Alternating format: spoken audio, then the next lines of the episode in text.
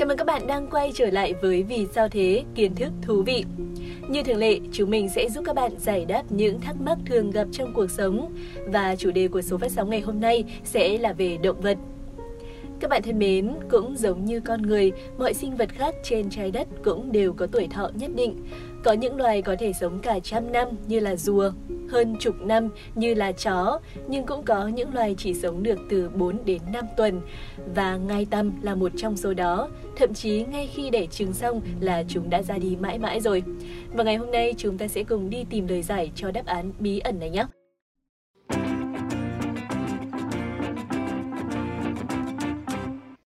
Các bạn thân mến, vòng đời của một ngày tầm sẽ diễn ra như sau.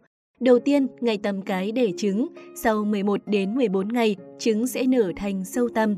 Sâu tầm ăn lá dâu và lột xác nhiều lần, sau đó rụng hết lông và bắt đầu nhả tơ khi tầm chín. Thực chất, tơ này chính là nước bọt của con tầm nhả ra ở môi dưới. Khi gặp không khí, nước bọt của chúng đông lại thành tơ, diệt nên kén. Ngay khi đã diệt kén xong, tầm lột xác lần cuối và trở thành nhộng. 10 đến 12 ngày sau, nhộng chuyển hóa thành ngai và đục lỗ vỏ kén chui ra. Ngày cái và ngày được gặp nhau rồi giao phối. Sau đó, ngày được chết, ngày cái để khoảng 500 đến 1.000 trứng rồi chết theo. Trứng lại nở thành sâu tăm và vòng đời lại tiếp tục. Câu hỏi được đặt ra ở đây là tại sao vừa đẻ trứng xong, ngài lại chết? Trước tiên, chúng ta cần quay lại giai đoạn sâu tầm ăn lá dâu. Vì dạ dày của tầm rất lớn, nên nó đã ăn một khối lượng lá khá nhiều. Cả một ngày, Sau tằm chỉ ăn rồi đại tiện rồi lại ăn. Cứ sau mỗi lần lột xác, tằm lại ăn một lượng lá dâu nặng hơn trọng lượng của cơ thể nó. Cho đến khi bắt đầu nhả tơ, chúng mới ngừng sự nghiệp ăn uống. Trong giai đoạn này, cơ thể tằm bắt đầu sử dụng dần nguồn chất dinh dưỡng dự trữ từ khối lượng thức ăn nó đã đưa vào người trước đó. Chính nhờ có nguồn dinh dưỡng dự trữ này nên nhộng và ngày mới không bị chết đi và khi đã thành ngày, khoang miệng của nó sẽ bị thoái hóa đến mức không còn tác dụng ăn uống nữa. Đặc biệt, khi đẻ trứng xong, thể lực của nó bị tiêu hao rất nhanh, chất dinh dưỡng trong cơ thể hầu như cạn kiệt, không thể duy trì được sự sống nữa. Mặt khác, không chỉ khoang miệng mà một số cơ quan trên cơ thể ngài tầm cũng đã lão hóa, không sử dụng được nữa. Chính vì vậy mà sau khi hoàn thành sứ mệnh duy trì nòi giống, nó mới lặng lẽ qua đời theo đúng quy luật của tổ tiên mình. Các bạn thân mến, trên thực tế, không chỉ ngày mà còn rất nhiều loài vật khác cũng kết thúc cuộc đời sau khi đẻ trứng. Và chúng mình đã tổng hợp lại được một số loài sau đây. Các bạn hãy cùng nghe nhé! Loài đầu tiên mình muốn đề cập đến đó là bọ ve. Mặc dù đã lấp đầy máu vật chủ khoảng một ngày trước khi giao phối, nhưng bọ ve cái vẫn chết đói. Lý do là bởi sau khi đẻ, nó phải canh trường trứng mà không đi kiếm ăn được. Giống như bọ ve, bạch tuộc khổng lồ ở Thái Bình Dương cũng chết vì lý do này. Loài bạch tuộc này để trứng trong hang, sau đó ở lại canh chừng cho đến khi trứng nở. Để bảo vệ đàn con, chúng sẽ không ăn hoặc di chuyển đi bất cứ đâu. Do đó, những chú bạch tuộc con sau khi thoát khỏi vỏ sẽ mất mẹ bởi mẹ chúng đã chết vì thiếu dưỡng chất và đói trong một thời gian dài.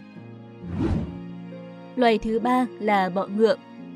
Thông thường, bọ ngựa cái sẽ ăn đầu của con đực trước khi giao phối, sau đó từ từ gặm nhấm cả cơ thể. Khi bọ ngựa đực bị con cái cắn đứt đầu và ăn sống, phần thân của nó vẫn hoạt động do hệ thần kinh kiểm soát chuyển động của cơ thể không bị ảnh hưởng, cho phép con đực hoàn thành việc giao phối. Bọ ngựa có tuổi thọ chỉ khoảng một năm. Bọ ngựa cái thường sẽ chết ngay sau khi sinh ra bọc trứng. Và nếu con cái bị thiếu protein thì bọc trứng đó có thể sẽ không nở ra.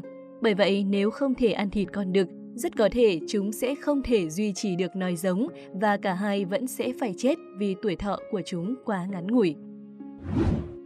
Loài thứ tư là cá hồi đỏ.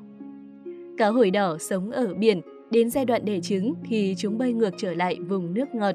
Sở dĩ chúng bị chết là do quá mất sức vì phải bơi một chặng đường dài đến nơi sinh con. Rắn lục đuôi đỏ là loài thứ 5 trong danh sách này.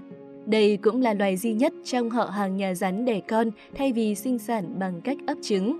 Lúc sinh con, phần bụng chỗ hậu môn của rắn mẹ bị rách toạc để rắn con chui ra. Bụng rách không thể lành khiến chúng phải kết thúc cuộc đời tại đây. Cuối cùng là nhện Stegodipus. Đáng thương hơn những loài động vật mình vừa kể trên, nhện Stegodyphus thậm chí phải chết vì bị con của chính mình ăn thịt. Sau khi đẻ con, nhện mẹ nuôi con trong 2 tuần bằng chất lỏng dinh dưỡng. Khi bầy con lớn hơn và cần nhiều dinh dưỡng hơn, thức ăn lúc này của chúng là nhện mẹ. Suy cho cùng thì những loài động vật kể trên đều là những người mẹ vĩ đại phải không các bạn? Mặc dù biết cái chết đang đợi mình sau khi những đứa con chào đời, nhưng chúng vẫn chấp nhận. Thế giới tự nhiên thật nhiều điều thú vị và bất ngờ. Hy vọng các bạn sẽ thích nội dung của Vì sao thế hôm nay. Hẹn gặp lại các bạn trong số phát sóng lần sau nha. Xin chào và hẹn gặp lại!